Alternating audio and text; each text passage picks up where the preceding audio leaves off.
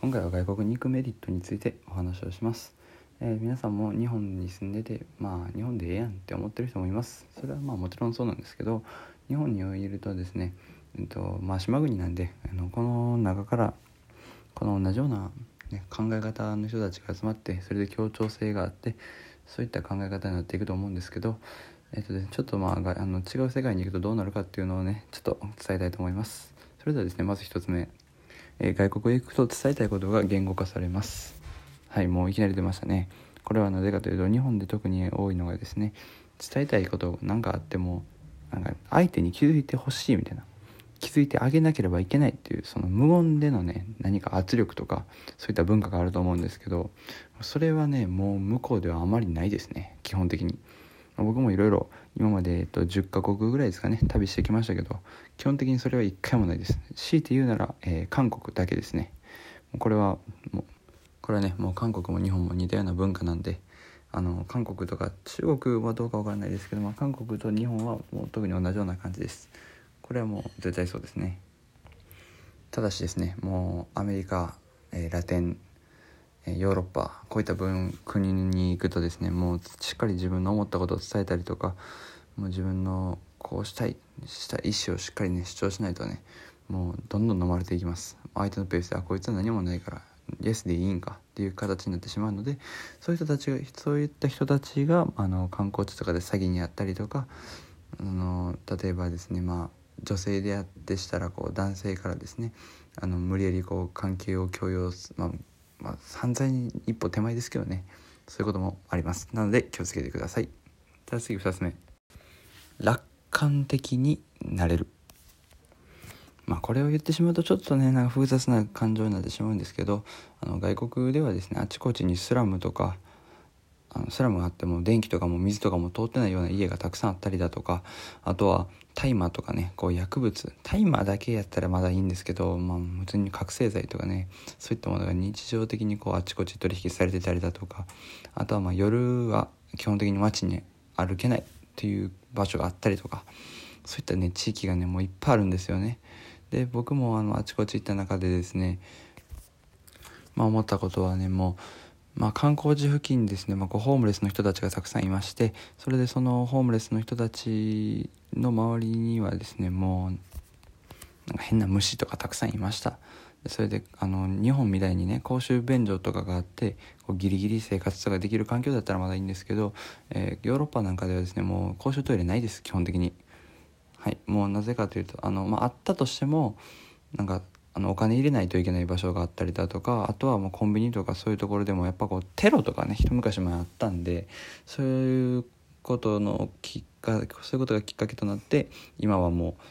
トイレ使えないっていう場所が結構多いんですよね。だからあのエッフェル塔とかねあの行ったとしてもこう周り見回してこう歩いてたらあの下見たらうんち踏んでるっていうこともあります。それはなぜかというとまあ人間のね人間がしているから。まあ犬とかもいますけどそういうこともあります。それに引き換え日本で生活しててあの収入とかなくなっても生活保護があったりだとかもうなんとかギリギリ死にはしないぐらい暮らしていける、ね、せあの制度があるんですよ日本には。だからそういった形で考えると、まあ、あの自分たちはいかに恵まれた環境で生きているのかっていうことが分かります。それ分かるとですね、まあ、こう何か疲れたりとかしんどくなってなんかこうテンションが下がっていてももうちょっと頑張れるなとか思ったりちょっとねプラスポジティブになれるんじゃないかなと思います。ちなみにですねあの外国行った時にそのホームレスの人たちに声かけられたことあるんですけど彼らはなんかミサンガみたいなのを売っててすごい明るいテンションで「はい友達」って話しかけていきました。こんなこともあるんですよ。すごくね明るく生きてます。なので自分たちもポジティブになれるんじゃないかなと僕は思いました。はいそれでは最後、えー固定概念が覆されるってことですね、まあ、これはもうこれもいろいろあるんですけど、えーとまあ、外国行くとですねまああのコンビニとかそこら辺の店員さんの態度が悪いなって思ったことってありますか？ああ行ったことある人はあると思うんですけどちなみにこれねあの日本では絶対に態度悪かったら、まあ、こうネットに書かれたりとか、まあ、クレームになったりするんですけど外国ではそんなことあんまりないです。なぜかというとコンビニとかってまあ大体買い物たくさんしても大体1000円ぐらいじゃないですか。でその1000円ぐらいを1,000円ぐらいの態度で示してもええやろっていう考え方なんですよね向こうは。だつまりですね何十万とかする高級なレストランとかですとそれなりのしっかりした礼儀作法を教えてもらった人たちシェフが出てきてシェフとかまあウェイターとかウェイトレスが出てきて教えてもらうんですけどもう基本的にはその1,000円とか500円とかそれぐらいのね買い物しかしない人はそれ相応の対応をされますこれはよくある話ですね。あの場合によっちゃまあもう何喧嘩というか日本人からしたらなんでありえへんっていう形になったりすることもあるんで、まあ、そこは一応ね心に留めておいて別に相手は怒ってるわけじゃないんでただただ楽観的に楽に仕事してるだけです。ちなみにですね僕もマレーシアのあの郵便局に行った時はもう彼らもうネットフリックス見ながらね仕事しました。こんなこともあるんですよ。日本もそれぐらいね楽になればいい面もありますし、まあ、逆に言うと、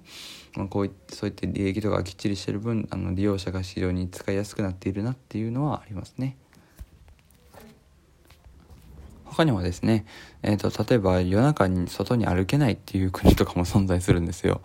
これはまあ特に後進国まあ、南半球の南アメリカの方とか、ね、あるんですけどあの、まあ、外国行くとですね、まあ、治安が悪かったりだとかあとはまあそういってこう生活とか保障されてない分やっぱりこう貧しい生活をしてる人が多いのでそれなりにまあ治安が悪く強盗とかねスリとかがそれなりに起きやすくなります。でこれはねまあ、こういう、ね、状態を目の当たりにするとですねやっぱりこう日本にいてあなんか外国なる夜中にちょっとお腹空いたなってコンビニ行こうかなってすぐ近くのコンビニに歩いて行ったりとかそれでも全く被害に遭ったことがないって人が多いと思うのでこういったところがねまあやっぱり日本に住んで日本っていうか外国行って日本に住んでて幸せやなって思える瞬間がになるのかなと思います。特に最近ではですねコロナウイルスに対しての対応でもそうですけど我々アジアではもうロックダウンみたいなのはあまりなくて主にこう外出しないでくださいって注意喚起だけしてでそれをまあ従あの、まあ、国民の人たちは従っていくっていうシステムなんですけど海外ではもう強制的にもうやめろと。外出するなと。そういった形になっています。それはなぜかというと、まあ、個人個性が強すぎて言うことを聞かないからですね。そういったことがあるのでやっぱり外国ではそういった形でロックダウンして家族以外会わないでくださいっていう形をとってるんですね。って考えるとやっぱり日本に住んでてコロナでしんどいって思いつつもやっぱり当たり前じゃないなっていうことが伝わるかと思います。それでは今回の話は外国に行く外国と関わることのメリットでした。ではまたありがとうございます。